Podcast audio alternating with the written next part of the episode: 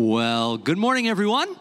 My name is Eric. I'm grateful that we are here gathering together today uh, out in the lobby. A lot of us have been saying Happy New Year already, so Happy New Year uh, to you. We want to welcome those of you that are in the room. We also want to welcome those of you that are live online right now. Uh, Donna and Eli are online, and Linda and a few other people, so welcome. Uh, we also want to welcome anyone that might be watching or listening later on in the week. Uh, and our special welcome today for any guests that are with us. We have prayed for you. We really want this to be a low pressure environment for you. And so we've developed a few avenues uh, to serve you and answer any questions that you may have. Uh, in fact, the next few minutes are primarily for you, our guests.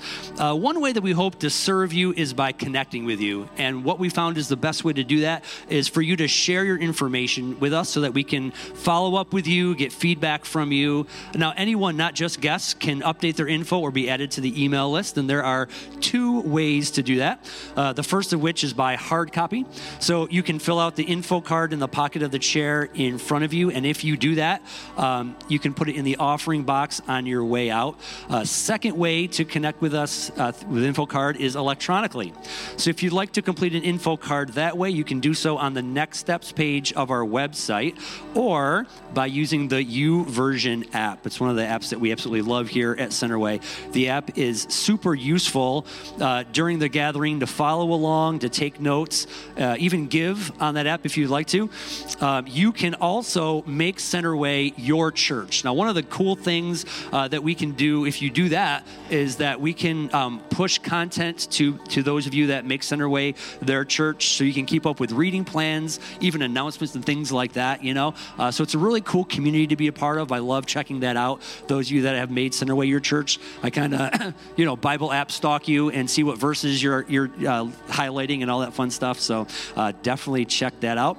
Uh, now, I already mentioned giving through the app, and of course, we don't expect our guests to give at all today. Uh, but if you attend regularly and you prefer not to use the app, you can use an envelope in front of you and place that in the Centerway offering box, or uh, you can give by going to the Give tab of our website. Now, uh, it is New Year's Eve, and it's an exciting day to be in the house of the Lord. Uh, but today is a unique day in that we have just finished our Advent series, and we begin a new series next week. And so today is a standalone message, which is something we rarely do. We don't typically do that here at Centerway, but we are really excited to prepare our hearts for all that 2024 has for us. And so uh, you still have all the same resources on uh, online, so you can connect and engage throughout the week. We have wallpapers, uh, Spotify playlists, social media channels, all those things. Monday, Wednesday, Friday devotionals that can get pushed right to your inbox if you subscribe to that, or they're right on the website um, as well. Now, today's message and resources are going to be posted um, under an additional week of In Light and Darkness. You can find those there online. Uh, but as typical, you can find all of that on the messages page of our website. And if you're looking to take a next step in your faith, uh, in discovering faith, in your journey with Jesus, um, you can visit the Next Steps area in the back of our uh, space um, or that same page of our website. There are a number of ways continuing to learn to follow Jesus, and we'd love to help you in that journey. It's what we love to do here at Centerway.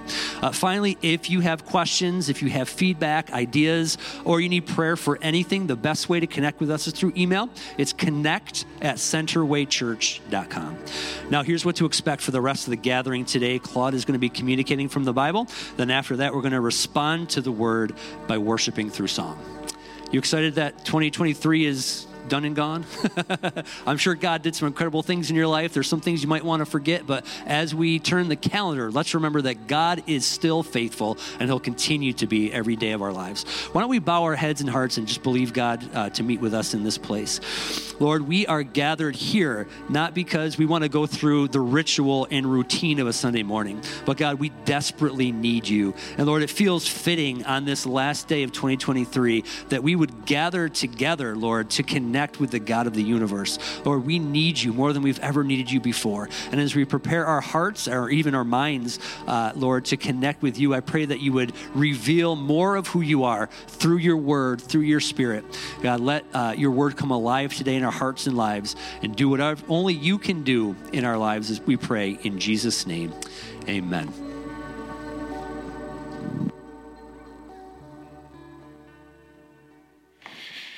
Thank you, Eric. Good morning and welcome, everyone. Uh, excited for those of you that are able to be with us. I know we have a lot of people that are traveling because of the holidays and some people that have fallen ill.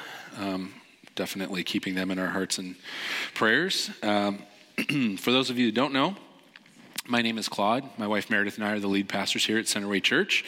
And uh, like I have already mentioned, I'm excited that you have the opportunity to be with us this morning. And in only incredible fashion, my, uh, my phone is not connecting to anything. So here we go. We got it. Don't worry, the Bible still works because my phone does.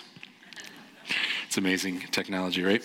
So today we're beginning, uh, we're right between two series, as Eric just alluded to. He just mentioned uh, the reality. I'll kind of reiterate a little bit. Um, we wrapped up our Advent series with an amazing Christmas gathering. If you weren't able to be here, it really was an incredible evening. And uh, next Sunday, we start uh, the new year with a new series that will um, kind of wrap up the rest of the book of Nehemiah. And so you'll hear more about that. You won't want to miss that. It's going to be um, a great series. So we're excited for that. But today's talk um, is a standalone, as he's already mentioned, and it'll bridge the gap of the Christmas story, which was revealed through the historical narrative of Ezra, which we just completed. And um, and then it's going to pick up uh, as the, the narrative of Nehemiah um, kind of concludes next week, or begins its conclusion, I guess I should say. Uh, throughout both books, to give a little bit of preface as to why it is I'm going to be sharing what I'm going to be sharing today, uh, throughout both books, there's a lot of discussion about the temple. Uh, the temple that was being built, the temple that had been built, uh, the wall around the city, the temple in the city, and uh, that kind of led me into a little bit of personal study about um, about the temple uh, when it existed, how it existed, how it came about, uh, which led me a little bit into uh, the precursor of the temple, which, if you are not aware, is the tabernacle. So, the tabernacle, for lack of a better uh, explanation, was a, a, tent. It was a, a, temple that was mobile until the nation of Israel was able to build a physical structure uh, for a temple. And uh, my personal devotional time with God and, uh, and Scripture led me to a deeper look onto a, what I would typically do as a word study. And so I did a word study on tabernacle, and that kind of journey through those books led me to that. So I'm, I'm telling you all of that because after some prayer and discussion with Meredith, I decided that today's talk, as a standalone, um, would be a journey through what it is that I discovered and the Lord revealed to me as I studied on that topic that kind of bridged these two books, as it kind of is timely because we're bridging the two books in case you've missed me say that like four times now. Um, the uh, uh, and so it, it, led me, the word study led me to an unlikely place, or what I would have articulated as an unlikely place, and that's the New Testament. You don't really figure that you'll find anything about the tabernacle per se in the New Testament. And so that's why I was intrigued by it and I lent in more. And so, more specifically, it led me to John chapter 1, verse 14. And so today's talk is entitled Looking Forward uh, because we're obviously beginning a new year. It makes a lot of sense to be looking forward.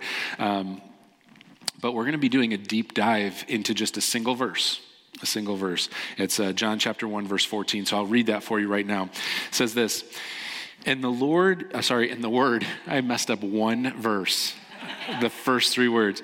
And the word became flesh and dwelt among us, and we have seen his glory, glory as of the only Son from the Father, full of grace and truth.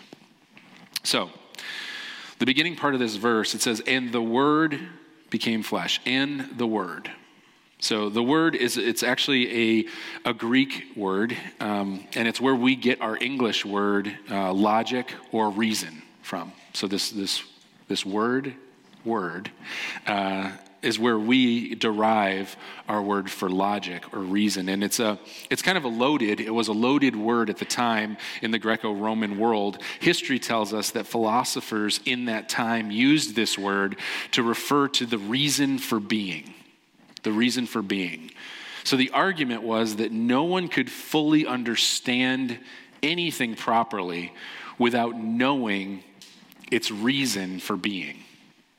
It sounds kind of like common sense, but allow me to illustrate. Uh, I had a job at, uh, in the hardware department of Sears uh, when I was in my college years. And uh, one of the guys, I can't remember his name for the life of me. I can picture his face, but he came in just irate one day.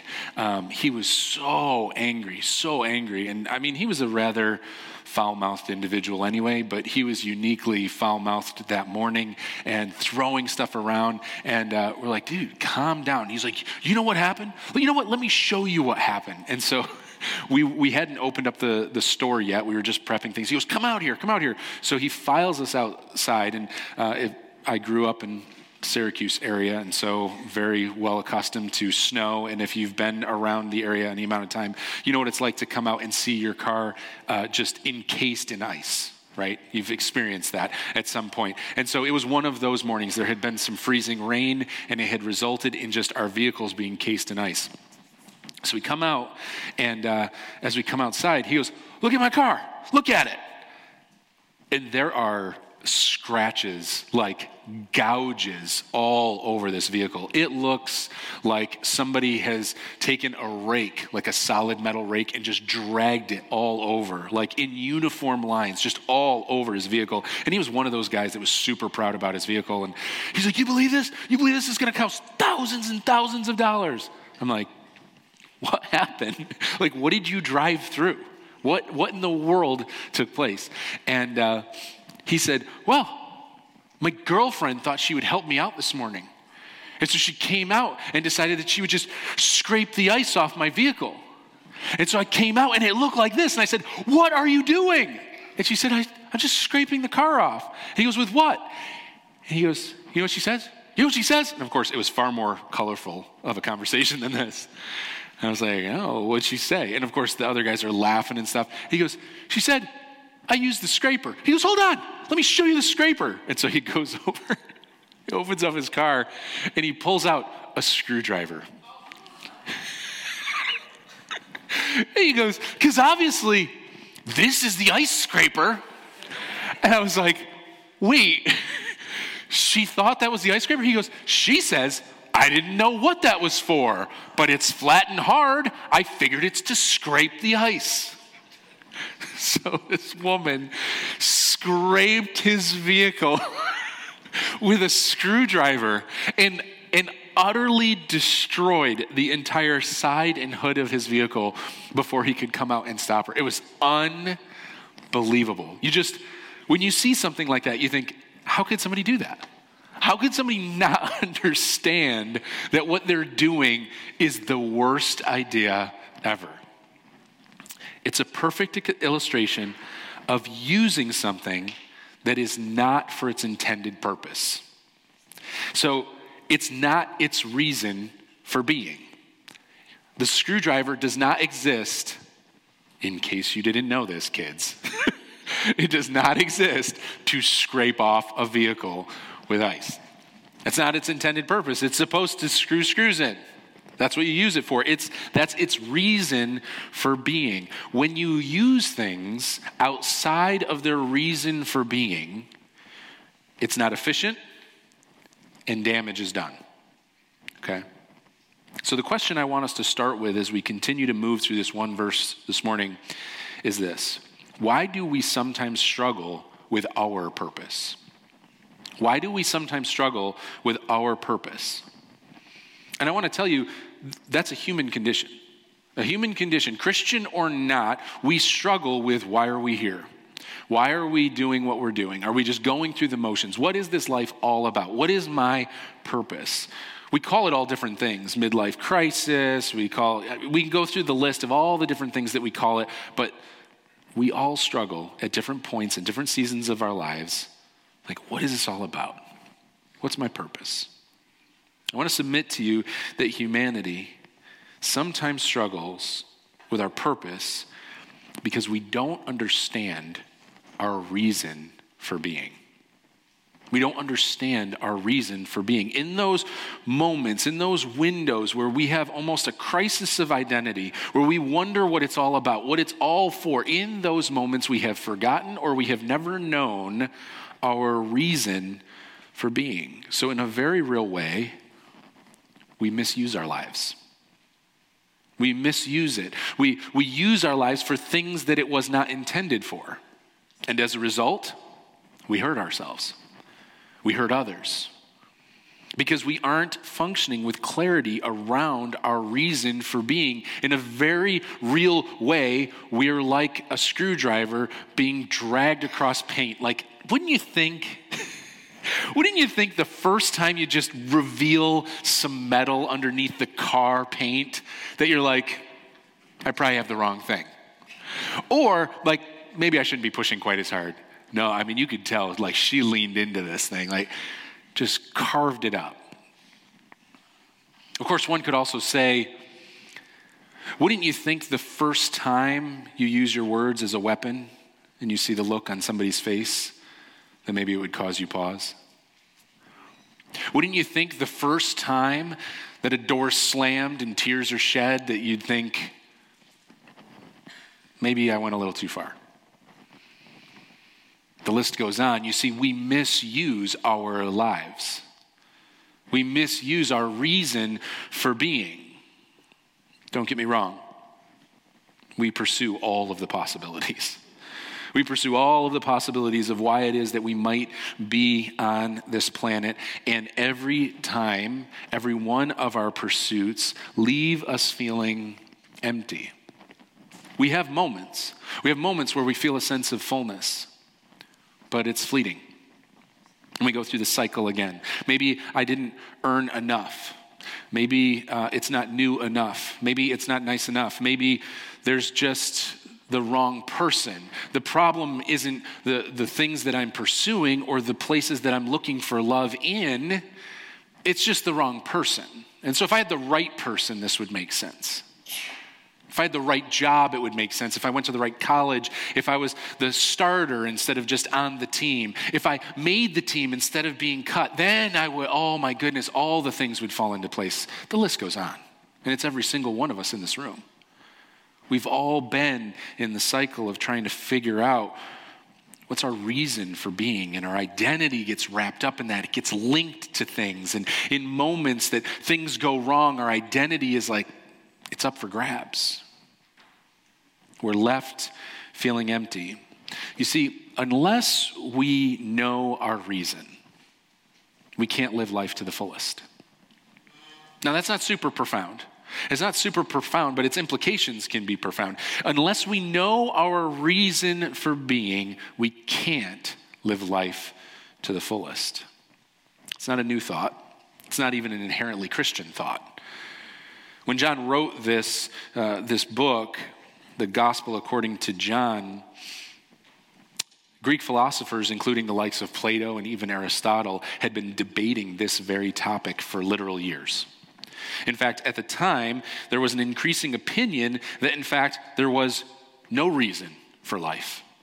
That there was no reason for life at all. It had been so highly debated. It had been so much discussed. There had been so many shortfalls and so many issues that they said, you know what? Maybe the reason is there is no reason. And so, therefore, the conclusion is let's live life for pleasure.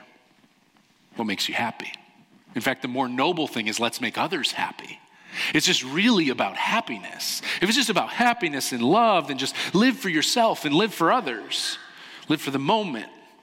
Live for what you want. It's interesting. Kind of sounds familiar, right? History repeats itself. We're in a season yet again generation after generation where it's like people come to the end of themselves. They've tried to fill the gaps in their life so much that they say, you know what, maybe the answer is there is no answer and we'll just, we'll just enjoy the moment. Just do it, right? Nike coined that phrase. Just enjoy it. Just live life for what feels right right now. There's no harm. As long as you don't hurt anybody, as long as you're a nice person, I mean, come on.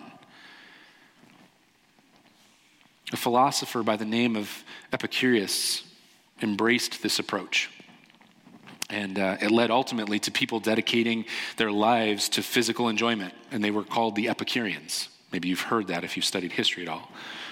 In fact, it's not only a historical uh, philosophy, it's one that runs throughout today, whether they would identify themselves as Epicureans or not. They're people that pursue just physical pleasure. We see it even within Scripture. The Apostle Paul addresses the Epicureans at Mars Hill in uh, the book of Acts. And so we see that this reality, this thought, was deep in the culture then, and it's deep in our culture today. Listen, humanity pursuing whatever makes them feel good isn't new, and it never delivers. Because whatever feels good is fleeting. And oftentimes it comes with a wave of regret and a wondering, what, what is it really for? So, now with a little more context, when John says, and the word became flesh, when he says that at the beginning of verse 14, he's saying, the reason for being became human.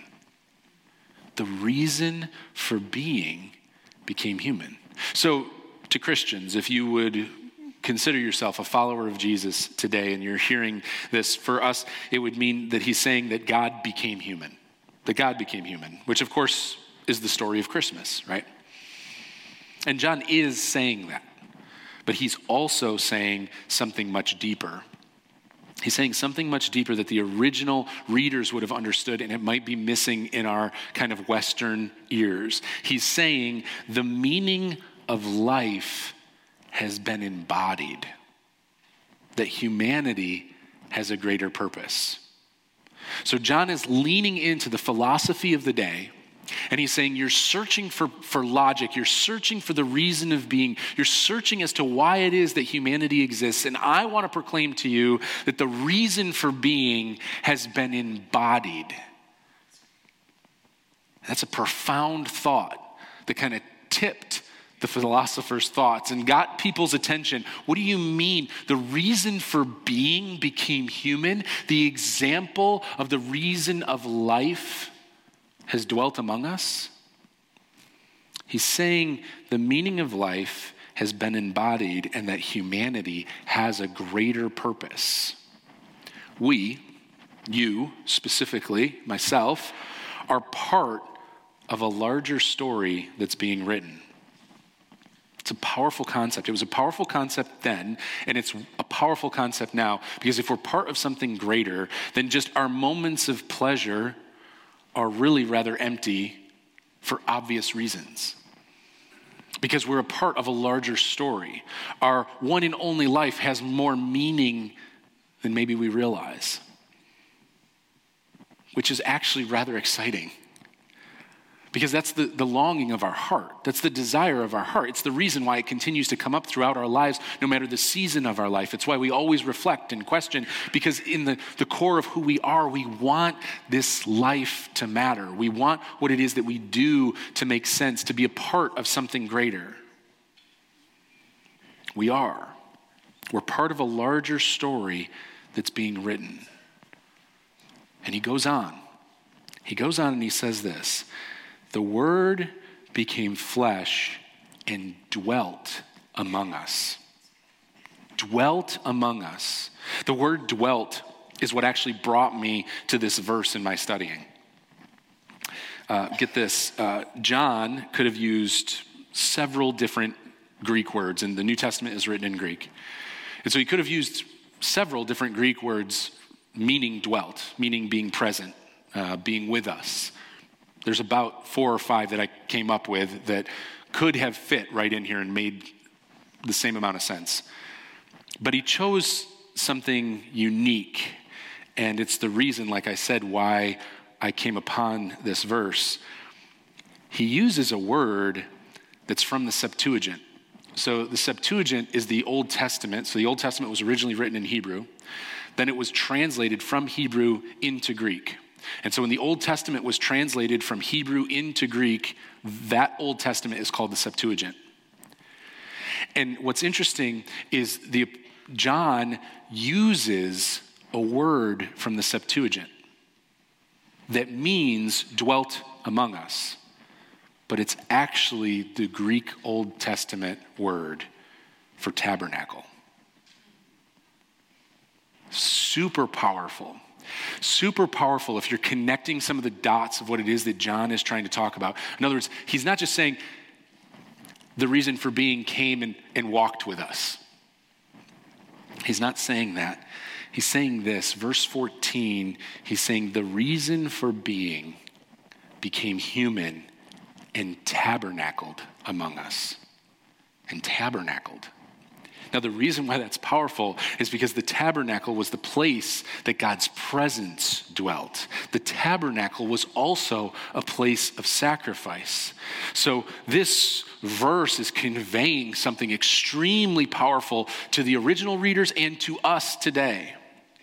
You see, the story is one that began at Christmas with Jesus' birth, but he lived the sinless life that we can't.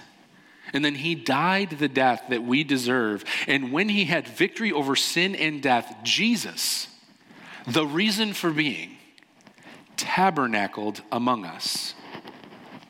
Through his sacrifice, we can now have access to God.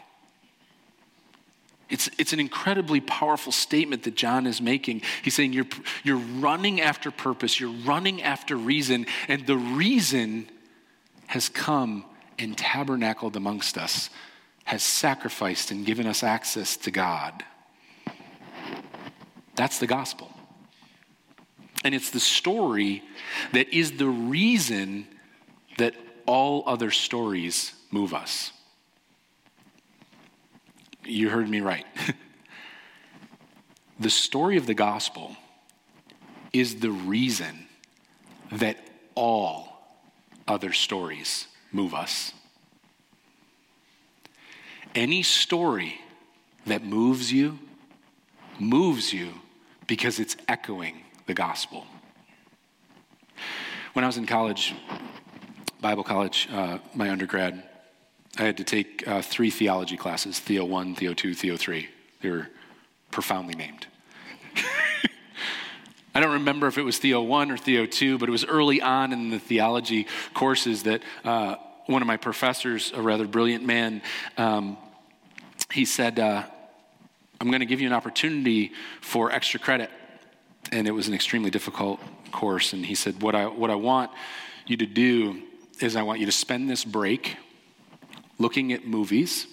He said, Because I know you're going to watch movies. And I want you to find the movie that reveals the gospel. I want you to write a one page paper about how it reveals the gospel. And you're only allowed one shot at this, one story. If you get it right, you'll get the extra credit. Brilliant dude. Because it started this whole discussion amongst all of us. Like, which movie is it? There's so many movies from the beginning of time. And so we all started talking about it. We went on break, and some people, of course, in typical collegiate fashion, was like, I'm not doing extra credit. so there are definitely people that dismissed it altogether. But there were those of us that leaned in and said, What movie could it be? We came back with definitive arguments, and every single one of us had a different movie we wanted to argue for. Every one of us told the story about how there was this this plight, this issue that no one could solve, that it just could not become resolved. And that one person in the midst of it all, at their own sacrifice, at their own demise, rose above all else and laid down their life or laid down their comfort, had some form of sacrifice for the greater good of all. And everyone was moved as a result. The story of the gospel told time and time again in every single one of the movies we watched. And the professor came together and said, Who thinks they found the movie? And all these hands went up.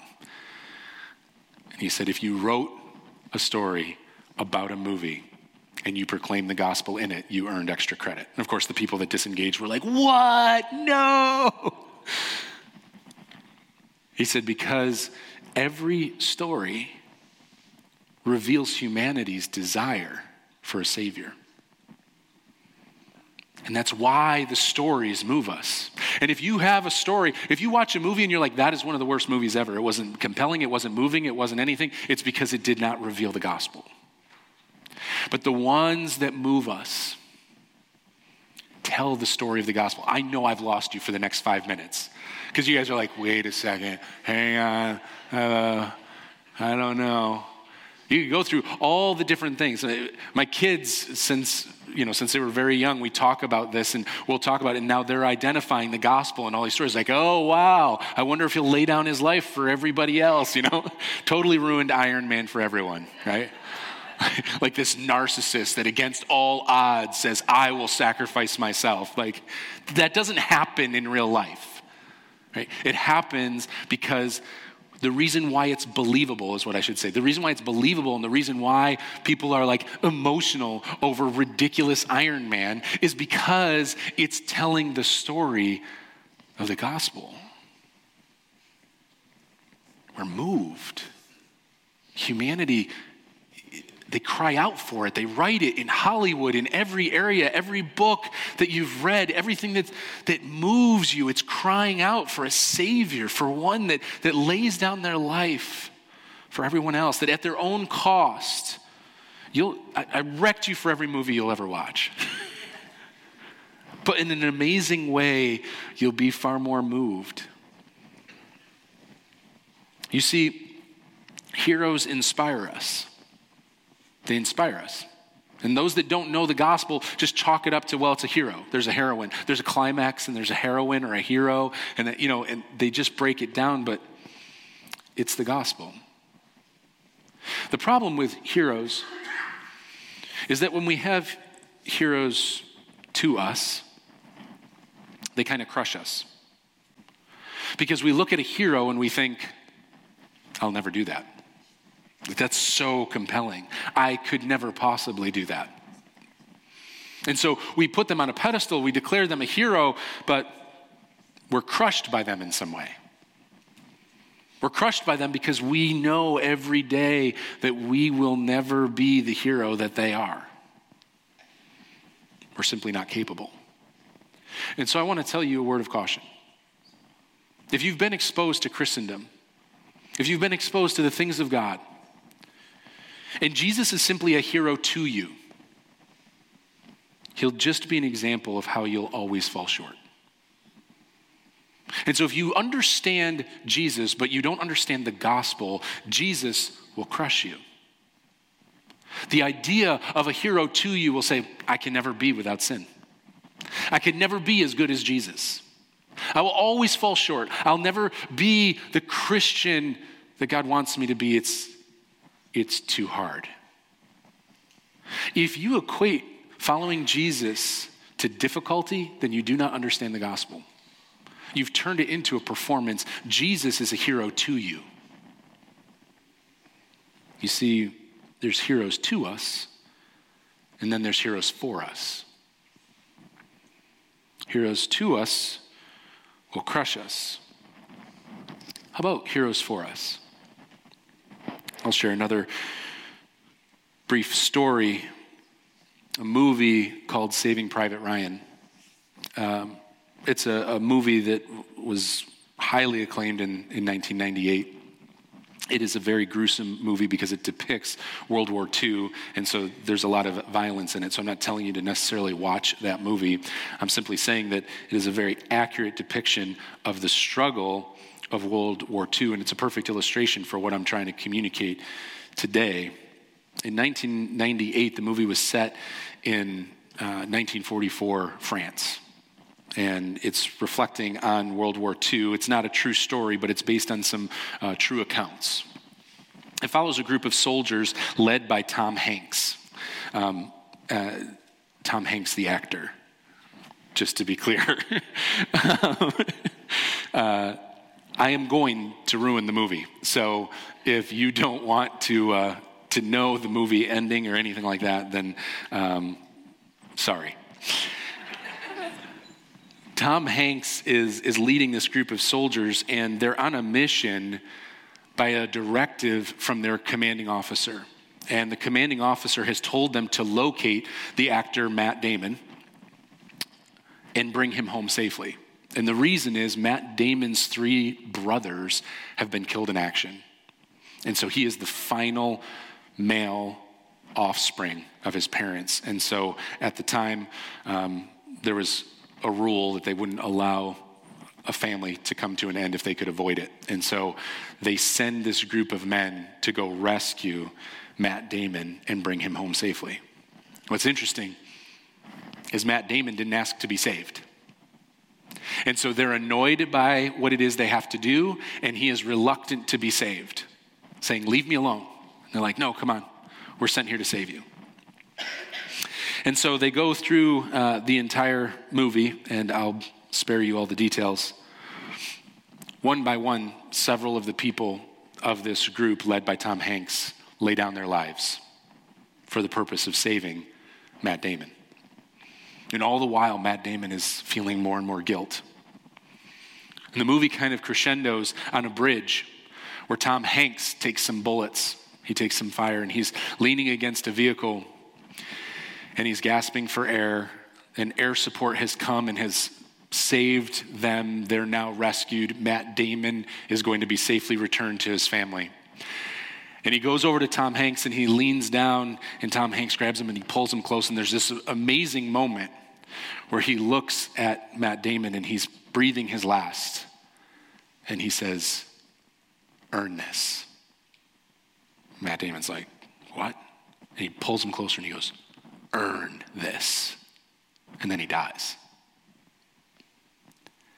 It's this incredible moment where Matt Damon's character is filled with this pressure of the idea that he has to somehow now live his life to justify and earn the fact that others have laid down their lives for him. And the movie ends where he's an old man at Tom Hanks' um, not funeral, headstone. He's at his headstone and he looks at his wife and he says, Tell me I'm a good man. Tell me I'm a good man. And there's tears streaming down his face. And she goes, You're a good man. And he looks back and he tells Tom Hanks, I hope I've earned this. It's this moving, moving story. And the reason it's moving is because it's echoing the gospel with a slight perversion. It's echoing the gospel of what it looks like to have a hero for us, a hero for him,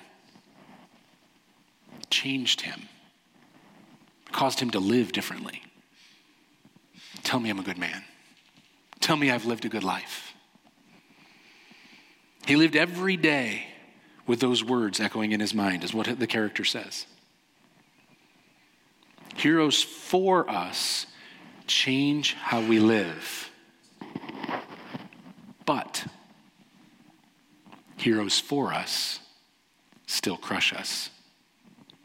Because a hero for us makes us feel like we need to earn something that we feel we never can when someone lays down their life for us, when someone sacrifices for us, when someone goes without for us, you, you know what that's like. We've lived our life enough to see someone else sacrifice for our own health, for our own stability, for our joy, for whatever it might be. And with it comes a wave of guilt, right?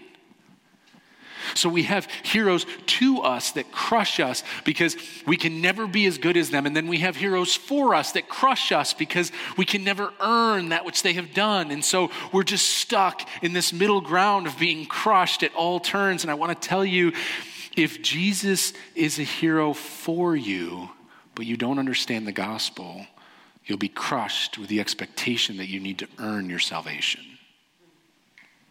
But that's not what the gospel says gospel says that Jesus earned it for us. He earned it. And so we simply walk in it.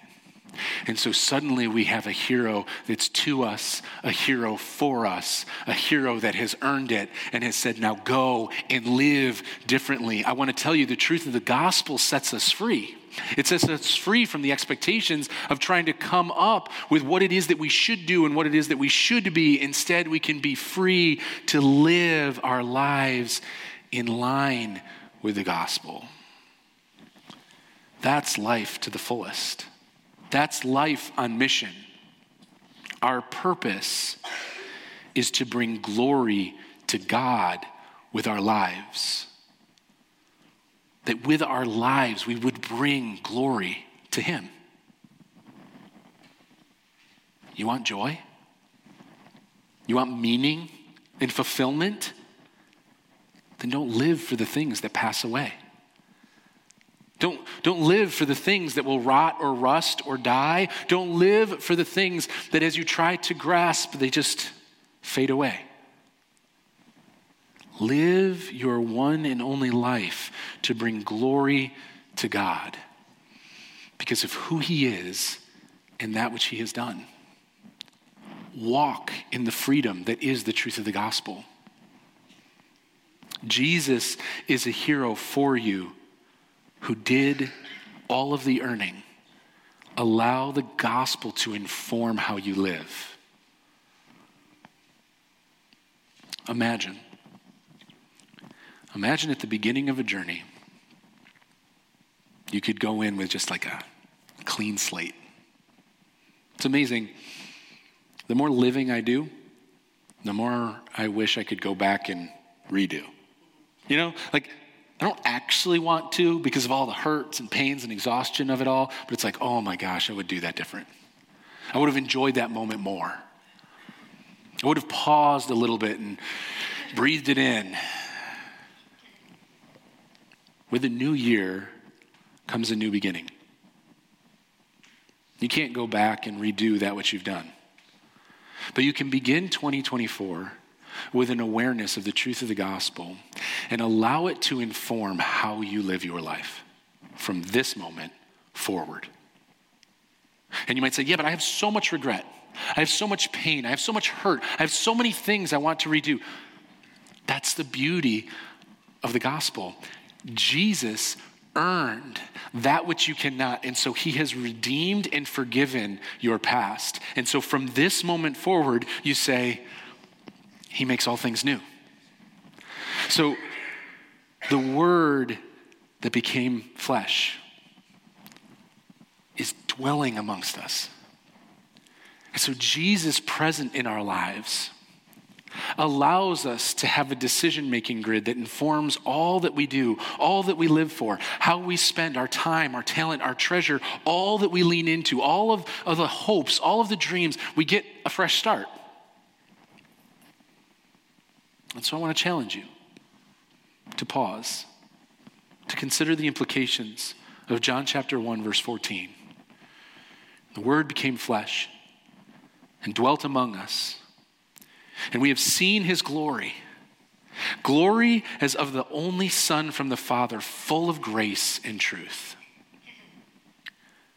A hero to us and a hero for us that earned all that can be earned so that we can be free to live life to the fullest.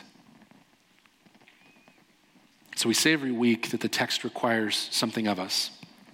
And so I want us to contemplate a question, an application, as we go into a time of song and worship response.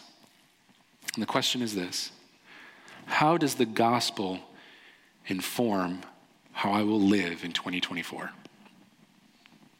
I want you to wrestle with that.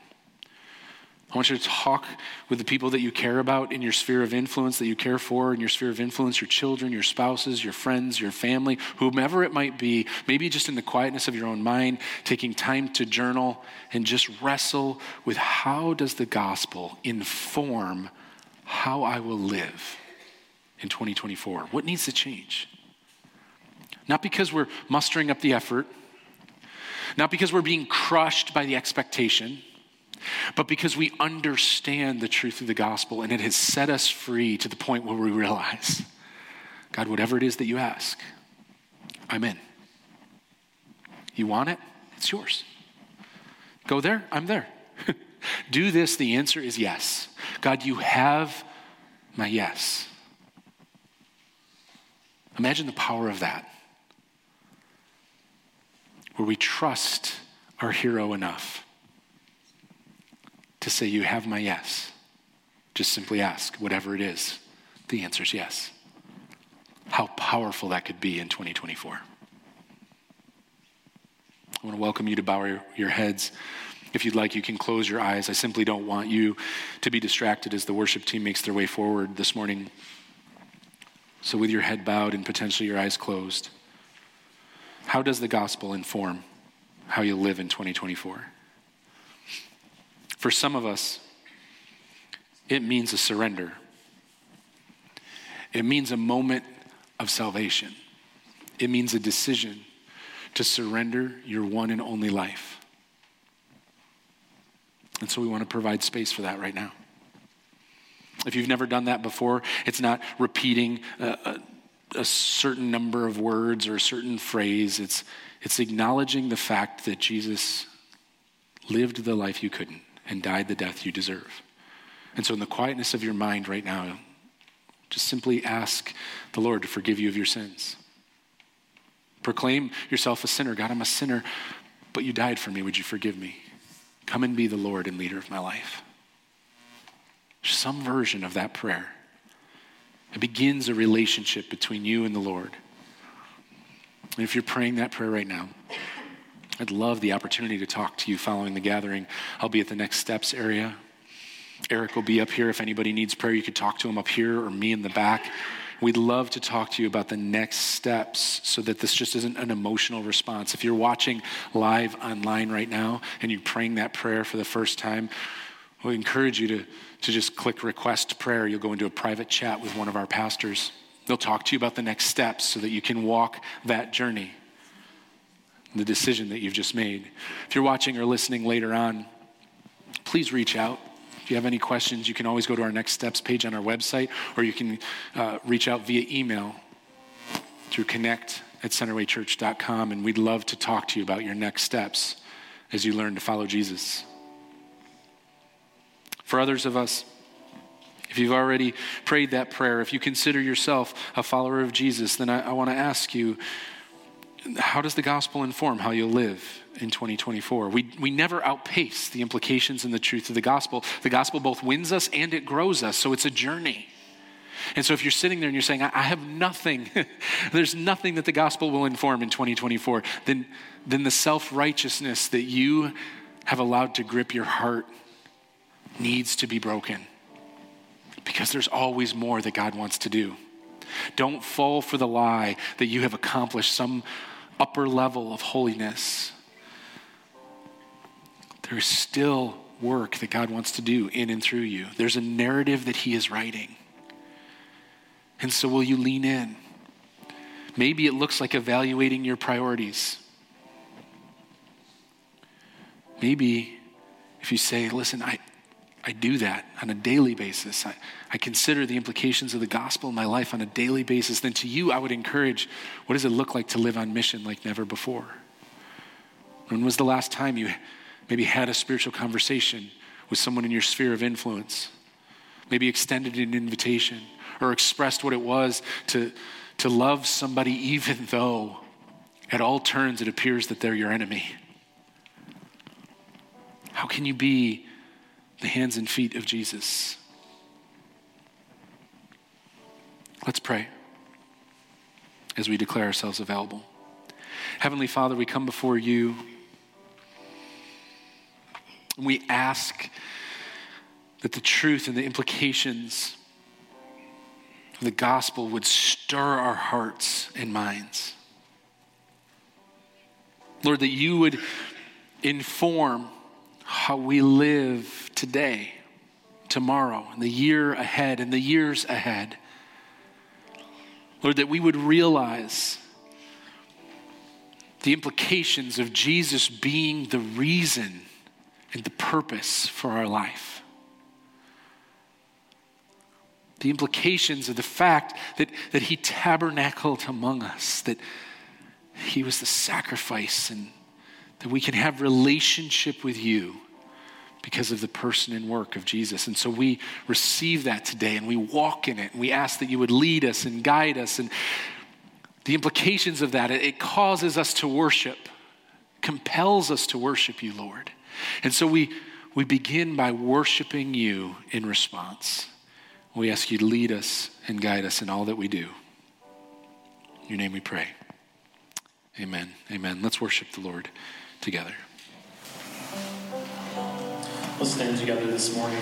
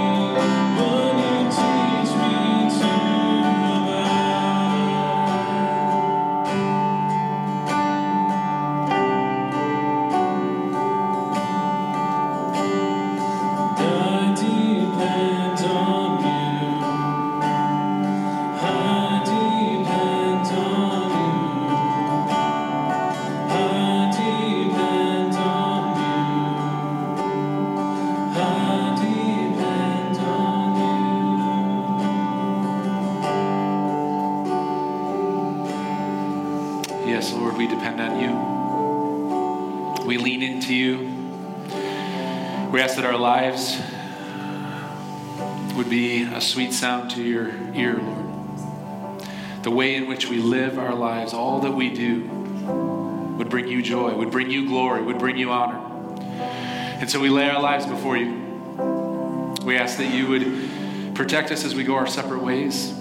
As we leave this place, we would be sent on mission. That we would be your hands and feet. Lord, that we would begin new beginnings. We would be part, living our lives leveraged in every way for your glory. Bring us together safely next week as we gather to hear from you again. In your precious name we pray. Amen. Amen. Um, just a reminder today is obviously the last day of the year, so if you want tax credit in this calendar year, be sure that you give today if that's your goal. Um, otherwise, we will see you next week as we begin uh, a new series and wrapping up uh, the book of Nehemiah. If you'd like prayer for anything, Eric will make himself available, and I'll be available at the Next Steps area. If you're a guest and have not met me yet, I'd love that. Uh, otherwise, God bless you, and we'll see you next week. Take care. Have a happy new year.